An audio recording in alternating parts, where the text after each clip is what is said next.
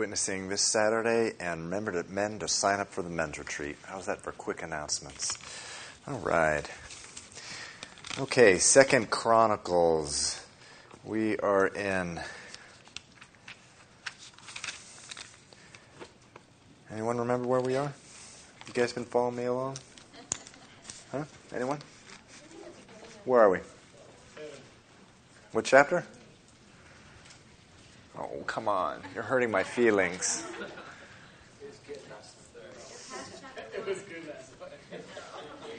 It was good last time. Okay. Chapter 4. Chapter 8? Oh, man. Chapter 4. I know these, some of these Old Testament books get a little tedious, but try to stay awake. Chapter 4, Second Chronicles.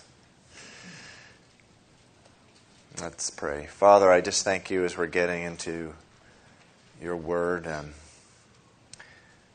Lord, I know this evening there's just a, a whole lot in these chapters that point us to our Savior, Jesus Christ. And Lord Jesus, just as you gave those two men on the way to Emmaus a Bible study about you, I pray that you do that with us this evening. In Jesus' name, amen. Okay. So the first nine chapters of Second Chronicles deal with the reign of Solomon. We're going chapter by chapter, verse by verse through the Old Testament, actually through the Bible. We're going to go right through. Eventually, we'll get there. And but the Second Chronicles, first nine chapters deal with the reign of Solomon's. There's six full chapters are dedicated to the temple. So the Holy Spirit chose to put six full chapters dedicated to the temple. And that, you know, as we're studying the Word, we need to remember just this is really important that we remember so the emphasis that God puts on the temple. Now, remember from uh, last week, uh, there was three things that we mentioned that the temple represent, or it's a foreshadowing of three things. One, you, the life of the believer. 1 Corinthians 6 says, Your body is the temple of the Holy Spirit. Your body is the temple of the Holy Spirit. The second thing, the temple also is a foreshadow and represents the church. It says in Ephesians 2.21, it says, referring to the church, uh, it says, In whom the whole building being fitted together grows into a holy temple in the Lord. That's referring to us. I'm not speaking, of course, about four walls, but the body of, or, or a building, but the body of Christ. Also, Jesus in John chapter 2. So, this is the third thing. First, it's our own body. Second thing, the, uh, the body of Christ. Most importantly, though, it's a foreshadowing of Jesus Christ. Remember in John chapter 2, uh, he was asked to validate his authority. What authority do you have to teach these things? He, Jesus was asked, and he said, Destroy this temple, and in three days it will rise again. So, temple also represents Jesus himself. Uh, in, in, chapter 12 of Matthew, when the Pharisees were confronting him for not observing their Sabbath traditions, uh, remember Jesus said that, um, he said, uh, there is one greater here than the temple referring to himself. So truly, Jesus was either a madman or he was the Messiah. Because who would say something like that? He also said, by the way, there's one who's greater than Solomon here, referring to his, himself. And so uh, in Revelation 21, it, um, it says that uh, John uh, says that I saw, when he got the vision of heaven, he said, I saw no temple there, for the Lord God Almighty and the Lamb are the temple.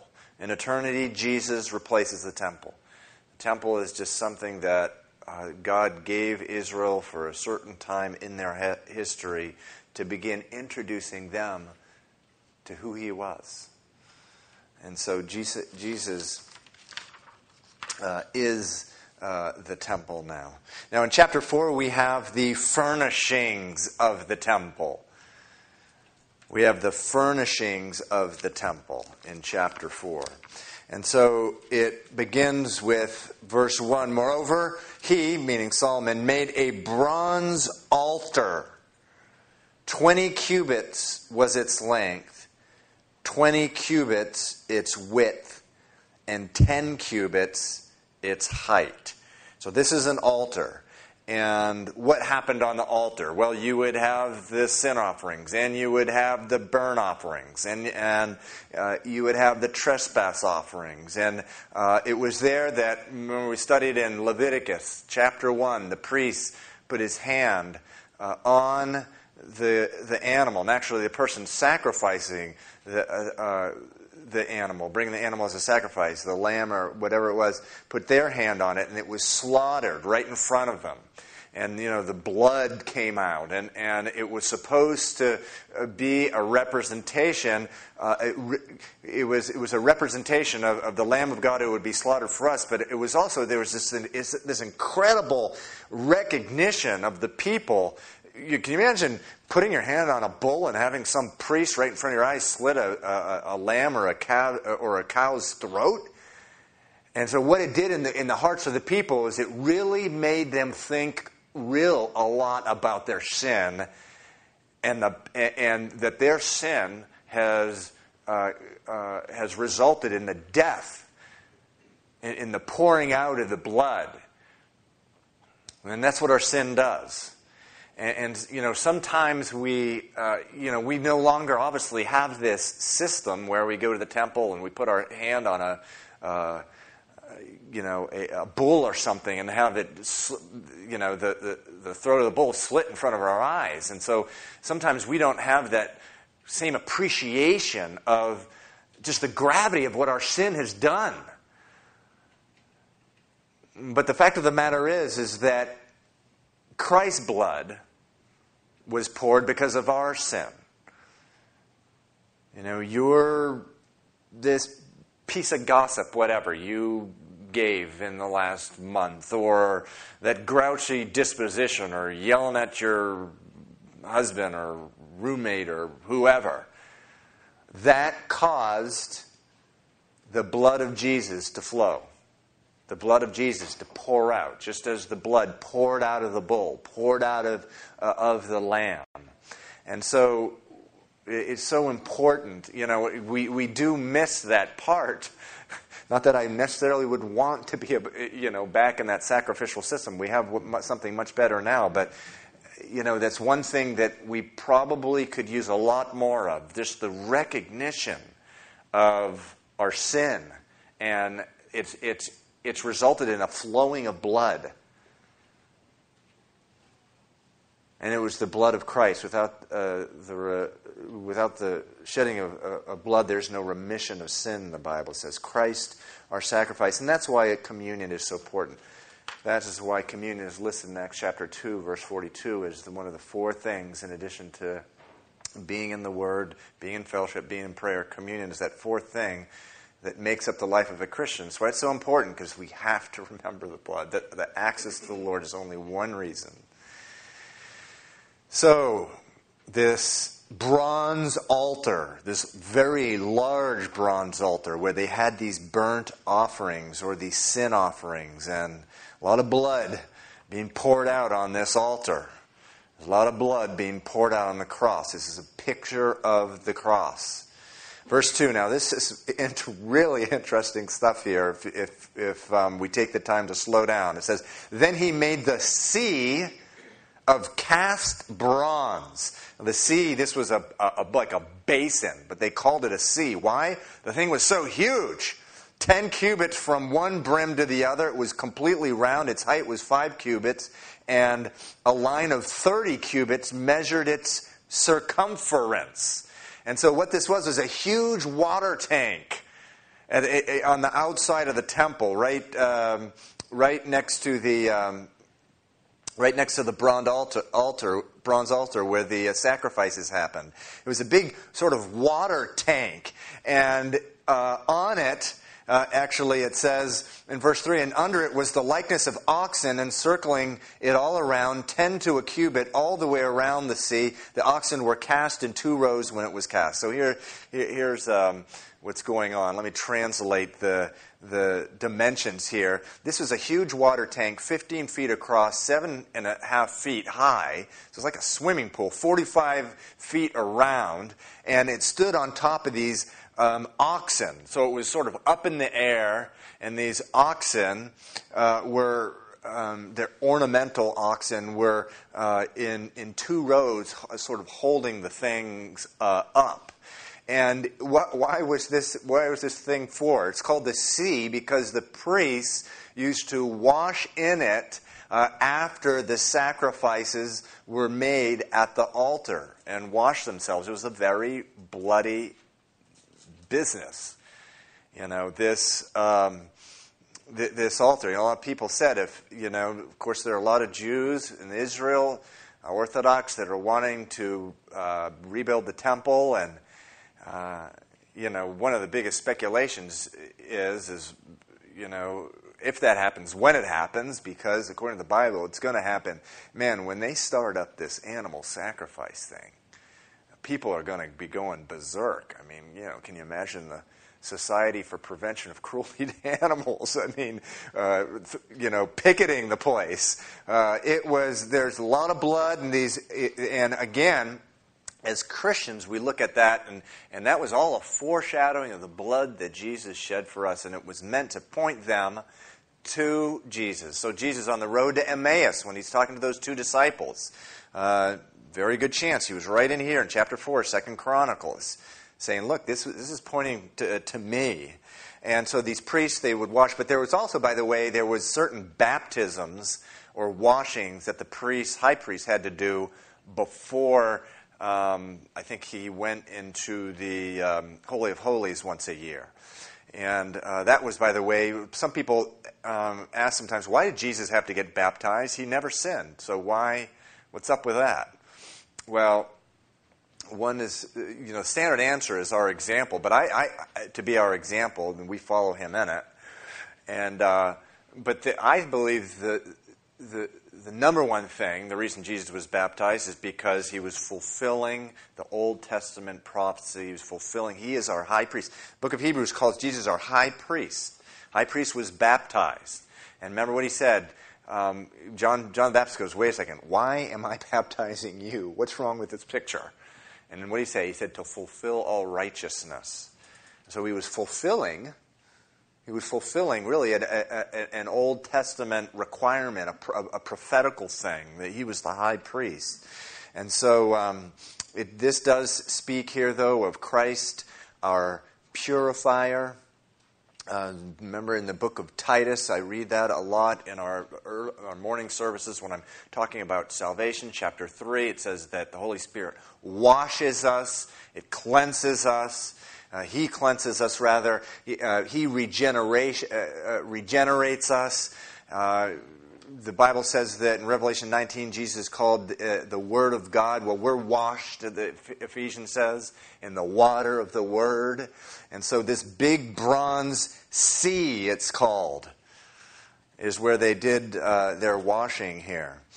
Verse 6, it says, He made ten lavers. So these are smaller sort of basins, and put five on the right side and five on the left to wash in them such things as they offered for the burnt offering, they would wash in them, but the sea was for the priest to wash in. And so, um, before the sacrifices were offered, they took these 10 smaller basins, uh, the, the, what was being offered, and they would wash these lambs or whatever uh, in these smaller basins before they were offered up to God. And some say this speaks of how Jesus the Bible says actually twice, once in Hebrews, and you can shout out if you want if you remember the other verse. I can't remember the other place it's at, but Jesus is ever interceding for us.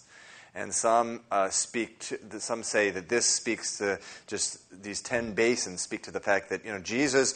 We pray one thing, He washes it up, He cleans it up, and and and and offers up what we're supposed to be praying. You know, Billy Graham's wife once said, you know, uh, God doesn't answer all my prayers. If he did, I would have married the wrong man several times, is what she said. And uh, that's an interesting thought um, that, you know, she was praying, you know, God, give me this man or, or whatever. And she was offering that up. And, and, but the Holy Spirit, Jesus knows how to, uh, uh to, to clean up what we offer to the Lord. The other thing is, is just our service to the Lord. The service that we offer to the Lord is so inadequate. There's so, so many flaws. Albert was talking about it in, the, in, in worship today. I really appreciated that, by the way, Albert. Uh, the fact that some, even our worship that we offer so inadequate. Well, you know, the Holy Spirit cleans that all up, doesn't He? And, and so some see these 10 bases, basins here where the offerings were washed before putting on the altars uh, is, is, is, represents how Jesus, the Holy Spirit, cleans up our offerings. Verse 7 says, And they made 10 lampstands of gold.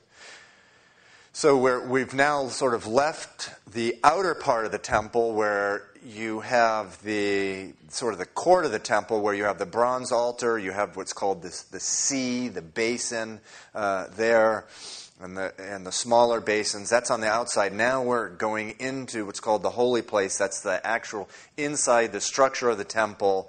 It says, and there was ten lampstands of gold according to their design, and he set them in the temple, five on the right side and five on the left. Verse 8, he made ten tables and placed them in the temple, five on the right side and five on the left. Now, how many uh, lampstands did the tabernacle, which was transported from one place to another out in the desert, how many lampstands were in the tabernacle? You guys remember that? Uno. How many tables were there? How many tables of showbread were there? One. So this temple thing, it's like multiplying everything by, by 10. Things are um, a lot bigger uh, here and also a lot more ornate. Verse 9, it says, Furthermore, he made the court of the priests and the great court and the doors for the court. and he overlaid these doors with what? Bronze. So these big bronze doors led into the holy place in the temple, bronze or brass. Now, brass, bronze speaks in the Bible of judgment. And as you know, Jesus, I think it's in John 10, says, I am the door. I am the door. And the only way we can ever enter into the presence of God is to realize that Jesus was judged for our sins. And, and so we enter through the bronze door, through, through Jesus, our, our door. Our, some translations, I think, in John 10 say our gate, our gateway into the presence of God. Otherwise, we wouldn't have a chance. Verse 11 Then Huram made the pots and the shovels and the bowls. And so this is getting down to um, a lot of the detail here. Verse 18, it said, And Solomon had all these articles made in such great abundance that the weight of the bronze was not determined. The weight of the bronze was not determined. Again, what does bronze uh, stand for in the Bible? Judgment. You know, last Sunday, we were, Sunday morning, we were talking about Jesus being judged on the cross. And it says here that the weight of the bronze was not was not determined. In other words, there was, it was so much bronze they couldn't even figure out how much it was. And, and you know, it's like that with Jesus' judgment, what he was judged for us, for on the cross, what he went through. The, you know, he said, My God, my God, why have thou forsaken me? And, and, and we'll never know the true cost. We'll be pondering for all eternity and worshiping him for all eternity. For even as we get more and more of a glimpse of the judgment that he went through so that we could enter into an eternal relationship with him. And I just heard a great message on that this week. My God, my God, why have you forsaken me? You know, Jesus for all eternity. He's in the presence of the Father, in the bosom of the Father, and then all of a sudden he's having, literally, the Bible says he, go, he had to, he go, went to hell for us. He tasted judgment for us. Uh, and so uh, the bronze, the weight of the bronze, was not determined. Verse 22 says, um, the door let's actually let's read verse 22 it says the trimmers the bowls the ladles and the censers were pure gold as for the entry of the sanctuary its inner doors to the most holy place and the doors of the main hall of the temple were gold so a lot of gold also being laid out many bible scholars have put remember in earlier chapters we saw how many talents of gold were offered up to build the temple and to, and to use on the temple. Some scholars have added it all up $10 billion, some estimate. Remember, we read in chapter 2 about there are 70,000 workers carrying burdens, that meaning carrying the stones from the quarry to uh, the temple. There's 80,000 uh, people, men doing quarrying, you know, picking away, chipping away at the stones. Remember the stones of the temple? There's no hammering at the site of the temple. It was all out in the quarry. They fitted them perfectly, and then they went into and just placed them. They were already in place uh, by the time they showed up um, at the temple. It says in. Uh, chapter 5, verse 1, it says, So all the work that Solomon had done for the house of the Lord was finished. And Solomon brought in the things which his father David had dedicated the silver, the gold, and all its furnishing. And he put them in the treasuries of the house of the Lord. And so it took seven years. You know, it was, again, it was a small structure, not much bigger than the size of this room, maybe a little bigger than this, what the temple was. It took seven years, though. A whole lot uh, of time went into it. And remember again what the temple represents. It represents, among other things, you. You are the temple of God. You, you're the temple of the Holy Spirit. You know something? It takes time for God to complete that temple, to do that work to do the chipping and chiseling away in your life, to do the refining, to do the pruning. And it, it, it takes time. And sometimes, you know, uh, you look at your life and you're like, oh, man, this is just so discouraging. I, I wanted to be so much farther along with the Lord than this. I mean, what's up with this? It takes time. It takes time. And, and remember the other thing the temple represents, it also represents the church, Ephesians chapter 2. It takes time for churches to grow and prosper.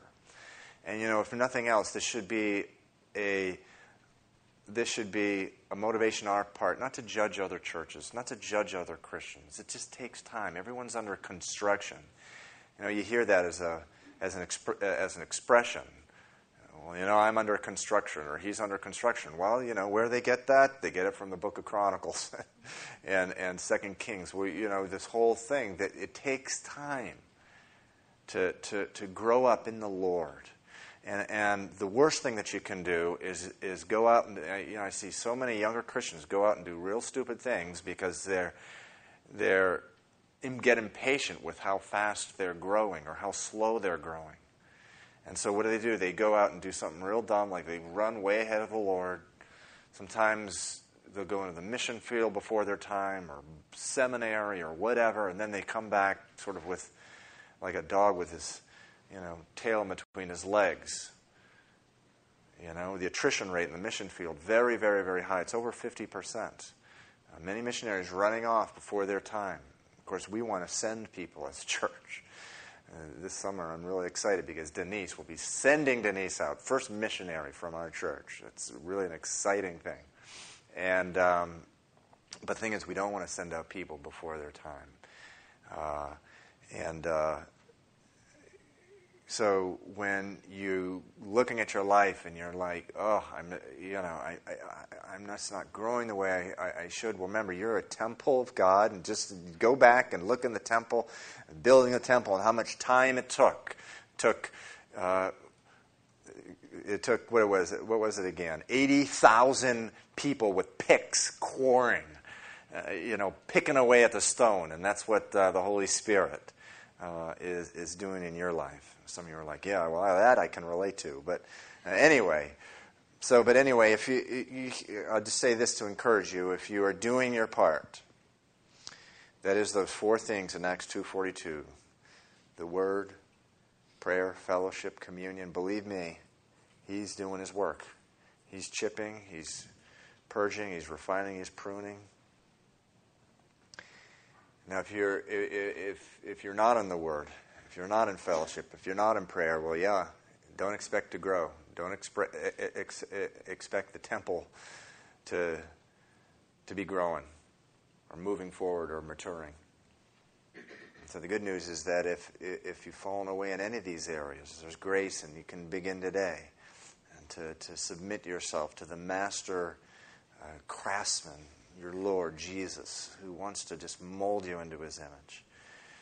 But also let this be, you know, Jesus judge not. Let this be a motivation for us not to judge other Christians, other churches, not to judge each other. We're all under construction. So, chapter 5, the uh, temple is completed. Next thing they do is they bring the ark in. They bring the ark in. Verse 2 Now Solomon assembled the elders and, and all the heads of the tribes, the chief fathers of children of Israel in Jerusalem, that they might bring the ark of the covenant of the Lord up from the city of David, which is in Zion. Therefore, all the men of Israel assembled with the king at the feast, which was in the seventh month. So all the elders, verse 4 of Israel, came, and the Levites took up the ark. Then they brought up the ark, the tabernacle of meeting, and all the holy furnishings that were in the ta- tabernacle. Priests and the Levites brought them up. And King Solomon and all the congregation of Israel who were assembled with him before the ark were sacrificing sheep and oxen that could not be counted or numbered for the multitude. Then the priests brought in the ark of the covenant of the Lord to its place into the inner sanctuary of the temple, to the most holy place under the wings of the cherubim. For the cherubim spread their wings over the place of the ark, and the cherubim overshadowed the ark and its poles. Now, the poles extended so that the ends of the poles of the ark could be seen from the holy place in front of the inner sanctuary, but they could not be seen from outside, and they are there to this day. Now, nothing was in the ark except the two tablets which Moses put there at Horeb. So this is the Ten Commandments. Uh, when the Lord made a covenant with the children of Israel when they came out of Egypt. And so here is the ark being brought in uh, to the temple. Remember when the children of Israel were in the wilderness, God made a decision at that time, for the first time since the Garden of Eden, he would be go right down and live in the midst of the people. And so he, he dwelled over the ark, above the mercy seat, and inside the ark was, um, was the Ten Commandments. And I guess there was some manna in there too. And was it Aaron's rod, staff? And it's unknown what happened to those things, by the way. Probably, the, who knows, maybe the Philistines took it when they had had it for a while or whatever. But by this time, it's just the uh, two tablets, the Ten Commandments, are in the ark. Now, the ark, remember, uh, you may remember from um, uh, Exodus 25 uh, that it was four feet long, it was two feet um, wide, and two feet high. So it's a, a rather small box. And it's interesting, it's made, it was made, if you look at Exodus 25, out of acacia wood. Now, the interesting thing about acacia wood is that it does not rot. That's why, I like, people, they make Raiders of the Lost Ark, and, and they actually think the thing is still around somewhere. Um, the, the, the, ark is made out of a kind of wood that does not uh, rot. It's always found in dry sand or dry ground. Uh, when you, uh, uh inside of it, uh, there's if, if, a lot of pressure is put on it, there's like a gum uh, that comes out, uh, like a medicine uh, that is used to this day for healing. And uh, there are also thorns that come out of this tree. Now, the ark speaks of Jesus Christ. Jesus, of course, even as the, the wood, the ark, was made out of wood that did not rot, Jesus' body, the uh, Bible says, did not see corruption. He's the same yesterday, today, and forever, the book of Hebrews says. Um, now, Jeremiah says what? That Jesus was, uh, he prophesied, says Jesus would be, the Messiah would be a root out of dry ground. And so that's uh, just as the acacia wood that uh, came out of dry ground. so the prophet said Jesus would. And healing uh, comes from him. By his stripes we're healed. And of course, Jesus wrote, uh, wore the throne uh, of, of, of uh, the, um, the crown of thorns as a crown. And the ark, by the way, was also was a, the box was covered with gold that speaks uh, of his royalty. Now, again, in the ark was the Ten Commandments. On top of the ark, there was the mercy seat, and it was made out of solid gold. Remember, there was two angels, and they were both like pointing towards the mercy seat. And so it's important to understand that those are two different pieces of furniture, if you will. There was an ark, and there was the mercy seat. Mercy seat was a completely different set of furniture that was put on top of the ark. Now, in Exodus 25, God says to Israel, It says, There I will meet you. Where? Above the mercy seat. Actually, it was only the, the high priest who went in there once a year, but um, he says, There I will meet you. And so I'm glad that that, um, again, it's important we understand the mercy seat's different from the ark itself. Uh, I'm so glad that the God said that, you know, I'll meet you in, in the, did not say I'll meet you in the ark, because what is in the ark?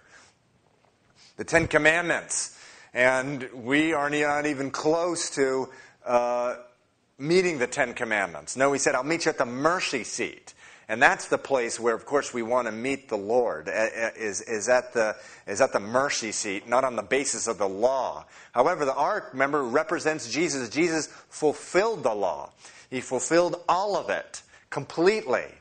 And, um, and, and, so uh, he fulfills the law, but God meets us on the basis of mercy. Now, what was uh, sprinkled once a year on the mercy seat by the high priest on the Day of Atonement, the blood of uh, the, the, blood was sprinkled, and that, of course, represents the, the blood of Jesus Christ.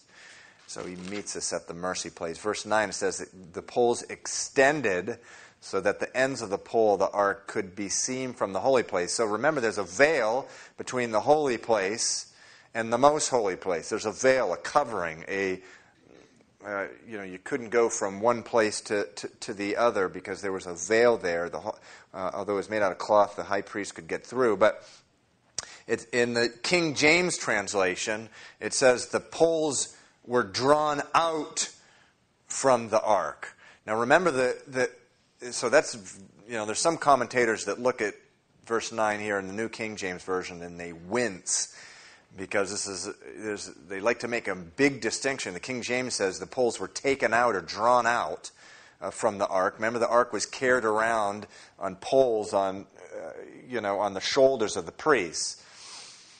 But there's an important point that some scholars make about look, they're missing the point. It's not that they were extended; they were taken out and it was placed there in the holy in the most holy place and that's supposed to represent that the temple they're no longer going around like in the tabernacle. Remember they got up from place to place from place to place from place to place and um, you know the cloud of the lord was above israel wherever they went. And if the cloud stayed for a year they'd stay there for a year. If the cloud left the israel would leave. Uh, but here in the temple there's a sense of permanence. And so the poles were taken out. And that represents, uh, some people believe, that represents just, um, you know, the tabernacle uh, represents uh, the first coming of Christ, where we're just pilgrims. And we're there for a short time and then we leave. The temple, however, the, the poles are taken out and, and Jesus is there. It represents Jesus in his second coming, where he is going to be just placed uh, in uh, the temple, and he will reign uh, there for a thousand years in the millennial reign. And so, uh, not sure who which translator is right, but uh, some make that distinction in verse nine there. So in verse 11 it says, And it came to pass when the priests, so they're putting the ark in the temple. This is a big time event. It says, And it came to pass when the priests came out of the most holy place, for all the priests who were uh, present had sanctified themselves without keeping to their divisions. And the Levites, who were the singers, all those of Asaph and Heman, we've seen Heman before, that's Greg, Heman, and Jeduthun with their sons and their brethren stood at the east end of the altar, clothed in white linen, having cymbals, stringed instruments, and harps, and with them 120 priests sounding with trumpets. I mean, this is one kind of worship team here. Now, listen, this is important. Verse 13. Indeed, it came to pass when the trumpeters and singers were as one, so they're all, you know, worshiping in unison there, the worship team, to make one sound to be heard in praising and thanking the Lord. And when they lifted up their voice, so they're singing with the trumpets and cymbals and instruments of music and praised uh, the Lord, saying, What? For he is good, for his mercy endures forever. And that the house, the house of the Lord was filled with a cloud, so that the priest could not continue, continue ministering because of the cloud, for the glory of the Lord filled the house. Now, that word glory, the Hebrew word kabod, means heavy, weight. So it's sort of the weight, the presence of the Lord. And this wasn't a bad weight, this is like a good weight. Um, was so heavy in there, they had, they had to stop ministering. They were so overwhelmed by the presence of the Lord. Now, we would do really well to take a very close look at, that, at, the, at these three verses because I don't know about you but I certainly want to be able to learn whatever I need to do, or we as a church need to do, to bring in the glory of the Lord into our midst. The glory of the Lord, the presence of the Lord in our midst. How they say it happened here? I believe the number one thing is there was a lot of these musicians, a lot of people there. Verse 13 says they were as one to make one sound. You know, brothers and sisters, when you and I and we together with one mind and one heart praise the Father of our Lord Jesus Christ, something really special happens. You know, we come here to church supremely to worship the Lord. That's why it's called a worship service. It's called a worship service um, because we just we, we, we want to bless the heart of the, of the Lord. Now we worship, we we revolve our services around the Word of God because the Bible says we want to worship in spirit and in truth. But you know, you don't have to. You can get a tape of of this message or this morning. You can listen to it on the internet. Now you can go, I guess, to the radio or whatever. Or you can look at a service on TV, uh, on TV and you hear people with that kind of attitude. What's the point now? There's this internet. So have you guys heard of these internet services? These internet churches? There's some internet church, like, we're the biggest church in the world now. We're 144,000 people plug in every Sunday. The thing is, they are missing the whole point of a worship service. You know, we come together to bless God says, with, with one heart and one mind to, to praise Him and worship Him in, in, in spirit and, and in truth. And, you know, put down our, our petty little differences and, and you know, uh, the, the, the, you know, the, our right to ourselves. You know, the world, know, the United States, it defines itself sometimes with, you know, the 70s it was uh, finding yourself. The 80s it was improving yourselves. That in, in, in the 90s it was uh, get rich yourself. But, you know, in the body of Christ it's to lose yourself. You lose yourself and you go and with one heart and one mind we come to, to bless the Lord. And, you know, I think of my own family and what a tremendous blessing it is just to have all my kids with me, around me. I just love it when all my kids are around me.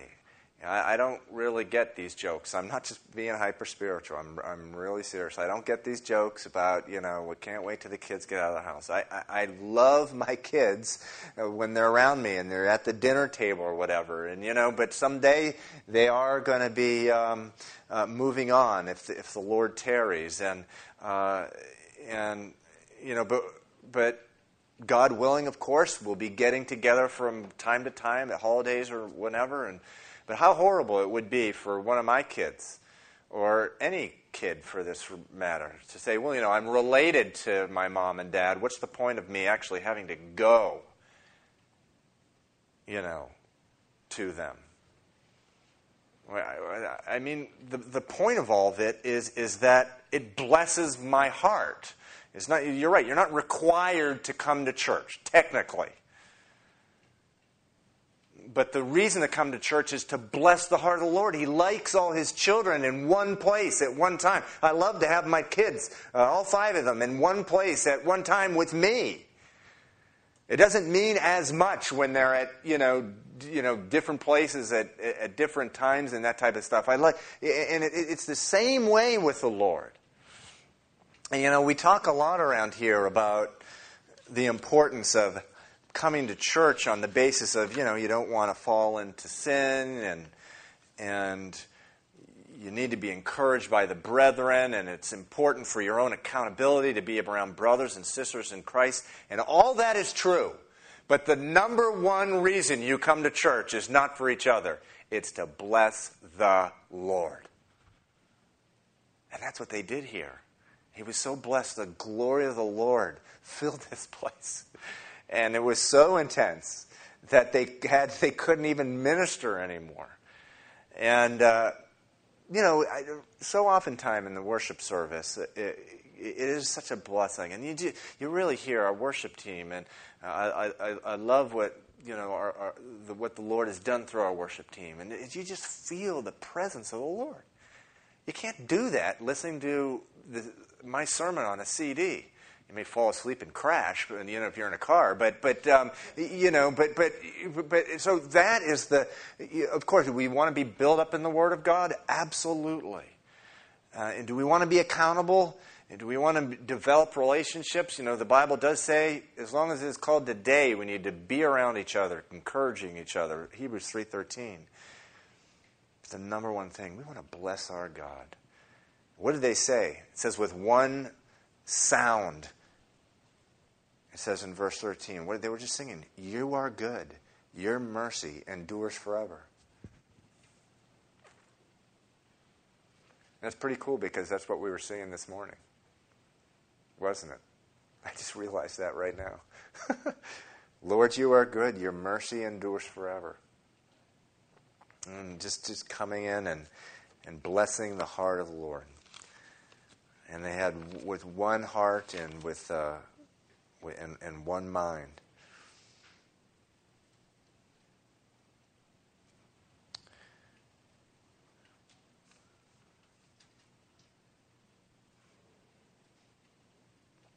I always think of, of the verse in Romans chapter 15. This is one to put to memory.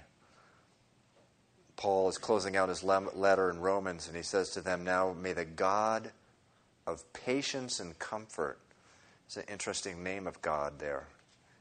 May the God of patience and comfort grant you to be like minded towards one another. So, one, oneness there, according to Christ Jesus. Verse 6 that you may with one mind and one mouth glorify the God and Father of our Lord Jesus Christ. We want to bless God when we get together. God dwells in the midst of his people.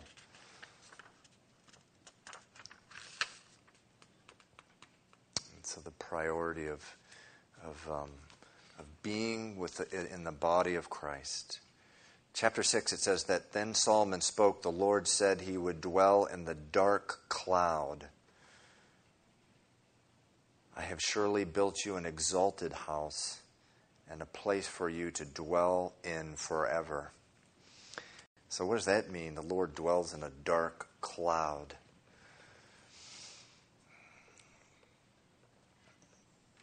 well, you know, if it has been, I am told that if when an atomic bomb is detonated,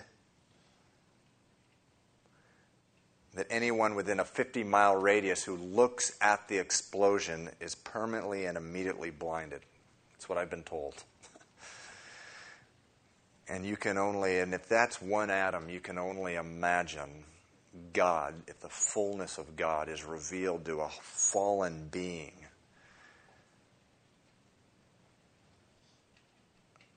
What the effect would be on them. And that's yet another illustration to us about just what Jesus went through. Again, the judgment. It says the brass on the door that was used cannot be determined. It's the, the, in, in the brass in the temple, the judgment that he went through, so that the Lord will be ushered into the presence of the Lord. He's no longer will be in a dark cloud will actually be able, you know, the Bible says in heaven there will be no need of the sun or the moon because of just of the presence of the Lord. So, how much that Jesus suffered on, on our behalf dwell, dwells in a dark cloud because, man, if he doesn't dwell behind a dark cloud, we're in a lot of trouble without Christ. And so then it goes on in verse 3. It says, Then the king turned around and blessed the whole assembly of Israel while all the assembly of Israel was standing. And he said, Blessed be the Lord God of Israel, who has fulfilled with his hands what he spoke with his mouth to my father David, saying, Since the day I brought my people out of the land of Egypt, I have chosen no city from any tribe of Israel in which to build a house, that my name might be there nor did I choose any man to be ruler over my people Israel. Yet I have chosen Jerusalem that my name may be there, and I have chosen David to be over my people Israel. And of course, it was Solomon who had the privilege of actually building the temple. You know, I understand, I've never been to Jerusalem. I understand that all things considered, it's not the it's not there are places in the world, I guess the way the phrase is like this, there are places in the world that are more beautiful than Jerusalem. But God has made it the most beautiful place in the world. He's chosen to do that. Samaria up in northern Israel, I'm told, is far in the natural, far more beautiful. In fact, that's what Ahab and Jezebel picked for their palace. It said in that spot of, um, of Samaria in the west, I'm told that you can see the Mediterranean, the east, the Jordan, the north. There's Mount Hermon with its white caps. Incredible beauty up, up there. Jerusalem, very ordinary place, but God chose it to make it beautiful. And I do understand from people that who have been to Jerusalem, there's just something about that place. There's just a beauty there that uh, the, um, that is um, this is like a supernatural uh, beauty. So God took someplace rather ordinary, made it beautiful. He does the same with you. Does the same with me. you may not be in the world's eyes someone who'll be on Vogue magazine or whatever. Or what's that one for what's that? Uh, I forget that uh, magazine for for guys. GQ. GQ. That's it. Now, some people like Josh may wind up on GQ someday, but but seriously, I'm sorry, Josh. But um, most people, you know, most of us, uh, you know, are not going to wind up on GQ or Vogue or whatever. However, God will take you, and just as we've already read, you're the temple of the Holy Spirit. He will chip away, He will, he will fashion, and He will make you something, uh, something beautiful. And, and, you know, so He chose Jerusalem. He also chose Solomon. Ooh, that's a very interesting choice of the person to build the temple. Temple is just such a front and center in the Old Testament. Why? Because it's a foreshadowing of Jesus. He chose Solomon who was the son, as you know, of David and Bathsheba. Their first son was conceived in adultery to try to cover, cover it up. David killed Bathsheba's husband. Now, you would think that that's not the relationship that God would choose really to, to, to bless the world with the line of the Messiah. You'd think he'd say, well, this, this thing, this relationship, it began in corruption, so we need to put it out to the pasture. But you know something? God has mercy. And there were consequences for what they did. But God took what had started in corruption and He made something absolutely beautiful out of it. And, you know, you in your past may have blown it in a big way. You know, you look in your past and in, in a relationship, or maybe you, have been divorced and or, or, or whatever, and and uh, I just think this is just so encouraging to think that he took that relationship that began on such a rotten foundation, but he cleaned it all up. He restored what the locusts had stolen, and he made something just incredibly powerful out of it. He, he, their son, there's a lot of other sons, or at least tw- 20 sons. There's probably many, many more. And David guy got around. He got himself into a lot of trouble with it as well. But there were at least 20 sons that were named. Could have been anyone else. Could have been a more legitimate, if you would, marriage. It's amazing, you know. Once God saw the brokenness in David's heart, Psalm 51 Against you and you only have I sinned. That was all the Lord needed. And from then on,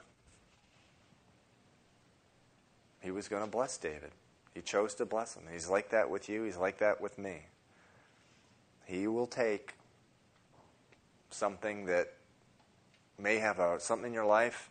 Maybe your life does have. Maybe you're Christian. Maybe you spent the first couple years of your Christian life just a rotten foundation. Well, let me tell you, you know, one of the most tragic things I see are, are, Christians who come up with these confessions and, and they just hold them down like dragging around anvils and anchors and weights for the rest of their life. But that's such a lack of understanding of the grace of God. I mean, this is the Old Testament. This is even before Jesus and the blood of Jesus who covered all our sins. Look at how merciful God is. When he saw David, the brokenness of his heart, that's all it took. And so, what Satan meant for evil, God meant for good. And so, it's very wrong for people to come down on Christians for mistakes they've done in their past. God will deal with it. He'll chasten it. He'll chasten you. He'll deal with you. But then He wants to bless you. Nothing does He want more than but to bless your life and use you to be an aroma for Him, to grace people, like we read about this morning in 2 Corinthians 4, for your grace to spread to many So God is a God of second chances, third and fourth chances. So Solomon was the one. He was the son of a relationship that began in adultery. But he was the one who God chose to carry out this just phenomenal work. It says in verse 12 that Solomon stood before the altar of God in the presence of um, all the assembly of Israel and he spread out his hands. And he goes on here to uh, pray a prayer. We won't. We'll we'll take that up next week. But it's um, pretty amazing that verse 13 it says he made a, a bronze platform to pray on. So here you have the king of Israel on a bronze plats, uh, uh, platform I forget how each cubit, is how many feet? Is that two and a half feet? So it's, it's like way up in the air, and you have this king just humbling himself, spreading out his hands, you know, on his knees, whatever. It's hard to stumble and fall when you're on your knees because it's one of the most stable positions you'll ever be in is on your knees. And what a blessing here to see a leader. And we should be praying this for our own leaders.